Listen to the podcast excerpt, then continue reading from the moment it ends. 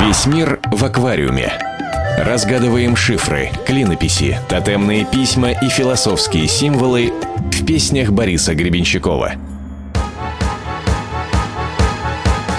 Привет вам, люди крылатые и бесперые. У микрофона Make Love Not War, кандидат птицологических наук. Как и обещали, сегодня продолжаем изучение аквариумных птиц. В основном хищных, но мирные тоже будут, не переживайте – Борис Гребенщиков предстанет сегодня как сеятель рифм и нот, которые слетаются поклевать стаи образов и символов.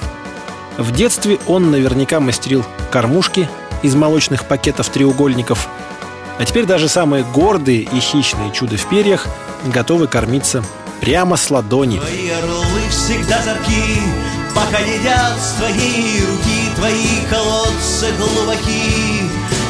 Карманы широки, но будет день И дети спросят тебя, что значит слово «дом» Я не хотел бы быть тобой тот день Орел – безусловный король всех птиц.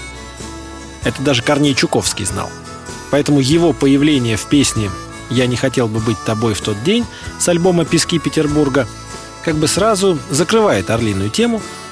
Не особенно нравился этот птиц Борис Борисовичу, не хочет он быть рядом с их хозяином. А ведь в этом образе угадывается индуистский бог Вишну, который как раз и летал на огромном орле Гаруде. И пташка эта была настолько крутая, что, по свидетельству древних источников, клювом могла перекусывать колесницы.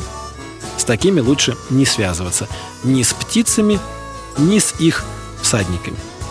Собственно, об этом Гребенщиков предупреждал в блокбастере «Инцидент в Настасьино» еще в 1996 -м. Налетели ветры злые, в небесах открылась дверь, И на трех орлах спустился незнакомый кавалер. И с тех пор в русской деревне все сидят в позе лотоса. А оно нам надо? Единственный положительный орел в песнях БГ тот, который является в компании быка и льва. Персонаж из книги пророка Иезекииля олицетворяет небесное парение и божественную любовь. Являлся евангелисту Иоанну и потом еще в квартиру БГ приходил сквозь дверь в песне «Орел, телец и лев». Был отмечен также в городе Золотом под небом голубым, но все равно любимой птицей Гребенщикова так и не стал. В разных облаках они летают. А вот к соколу, птице героической, без страха и упрека, ленинградский гений относится гораздо лучше. На битву со злом Взвейся сокол козлом А ты, ласточка, бой, а вслед не беги Вот, сейчас скептики начнут причитать Опять, мол, сталинских соколиков Вспоминают которые должны взвиться орлами, а в вариации БГ менее привлекательно «Сколько можно, мол?» И тут я вас, скептики, срежу. Практически на взлете. Песня «Взвейтесь, соколы, орлами» не имеет никакого отношения к вождю генералиссимусу. Неа. Написана она была еще в 19 веке, во времена Кавказской войны. Есть версия, что ее автор поэт-декабрист Адоевский, сосланный в горячую точку. И песня понравилась генералам, даже самому царю-батюшке, но поскольку поэт был в опале, то записали как русскую народную.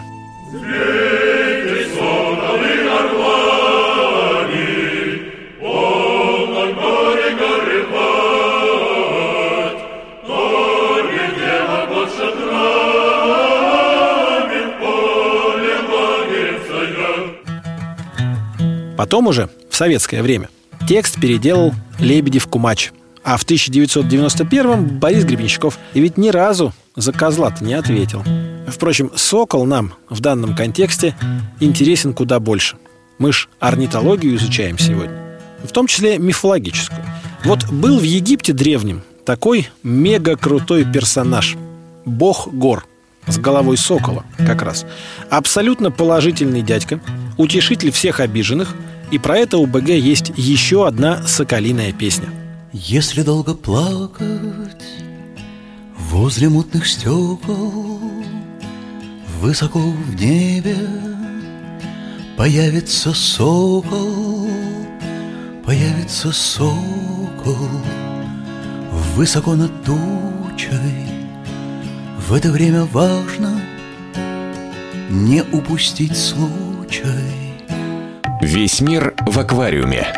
Разгадываем шифры, клинописи, тотемные письма и философские символы в песнях Бориса Гребенщикова.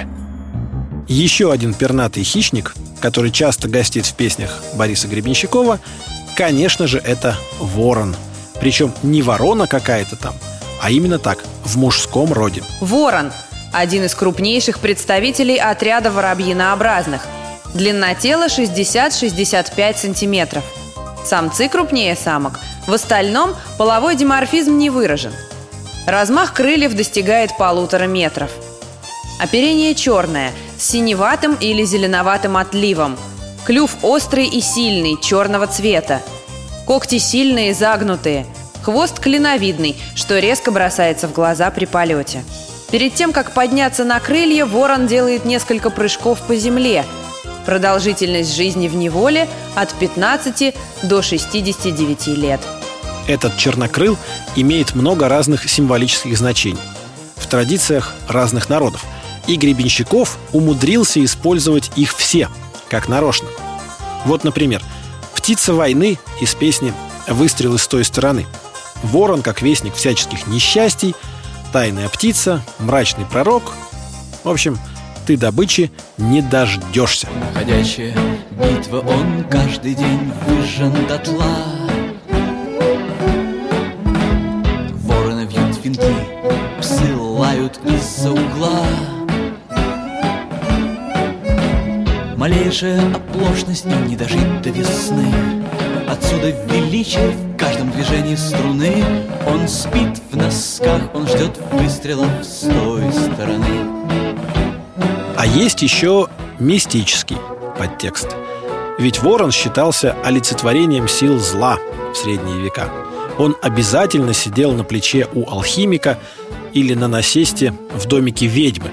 Такой ворон должен был всегда говорить и клевать, больно-прибольно.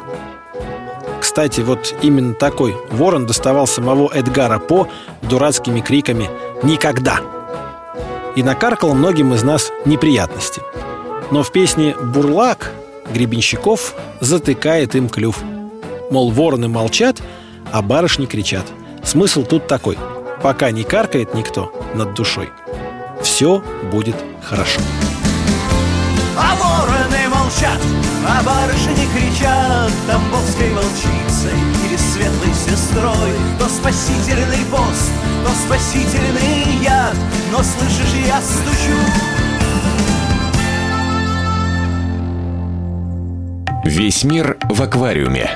Разгадываем шифры, клинописи, тотемные письма и философские символы в песнях Бориса Гребенщикова. Продолжаем высматривать всех птичек в скворечниках и гнездах Гребенщикова. Завершает воронью тему удивительный поворот. А мы пропали бы совсем, когда в него волки да вороны Они спросили, вы куда, небось, до теплой звезды Вот вам какая неожиданная новость.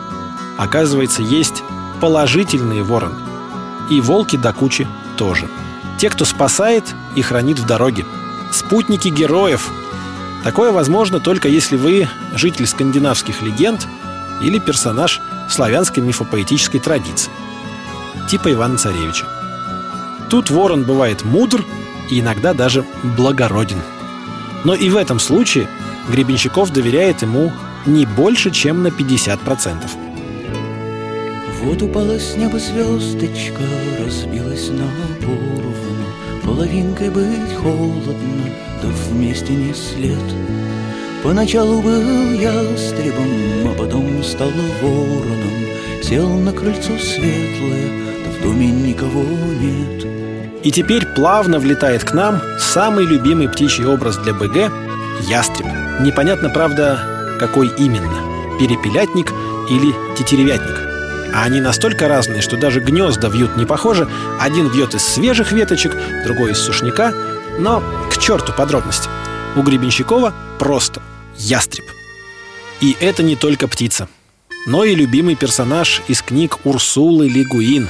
Был такой книжный сериал «Волшебник земноморья» о приключениях колдуна Геода по прозвищу Ястреб. В песне «Кат Годда» с перестроечного альбома «Дети декабря» цитируется добрый кусок стихотворения, которое гражданка Лигуин, собственно, и написала про молчание и слово и полет ястреба. В этом тексте все отношение к миру от двух волшебников – книжного и реального. Слушаем вместе и понимаем, человеческая мысль обгонит любую птицу, особенно пингвина. С вами был Make Love. Всем приятного полета. Я был сияющим ветром.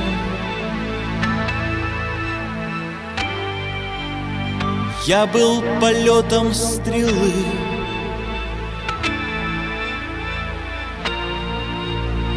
Я шел по следу оленя.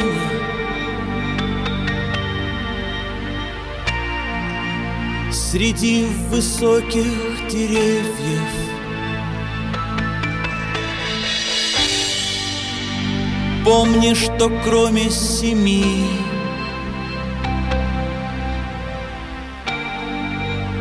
Никто не вышел из дома Той, что приносит дождь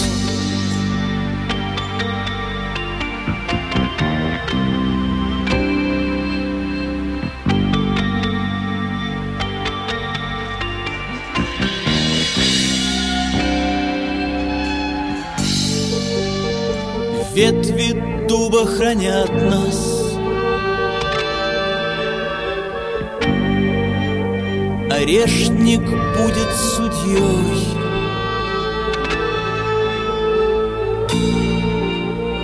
Кровь тростника на песке.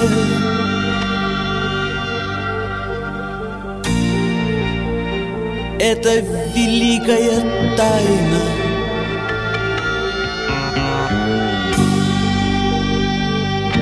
помнит о нас.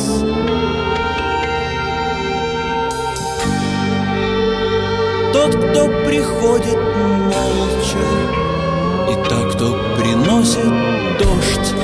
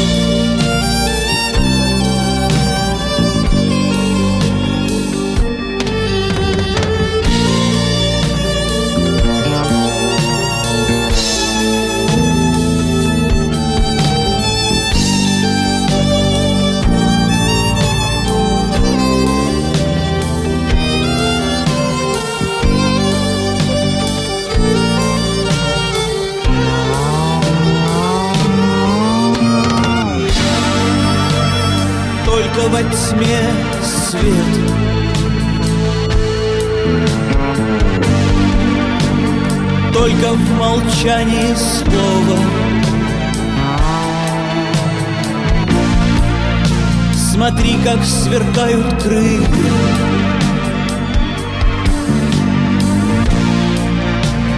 Ястреба в ясном небе.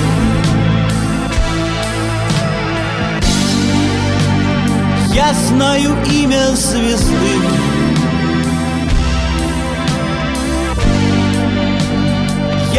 стану словом ответа. Той, кто приносит дождь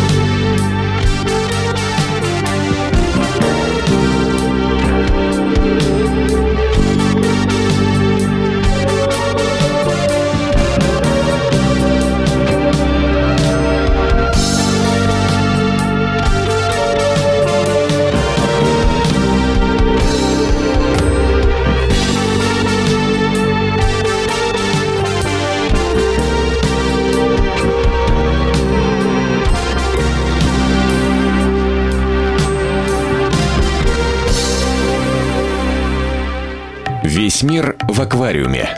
Разгадываем шифры, клинописи, тотемные письма и философские символы в песнях Бориса Гребенщикова.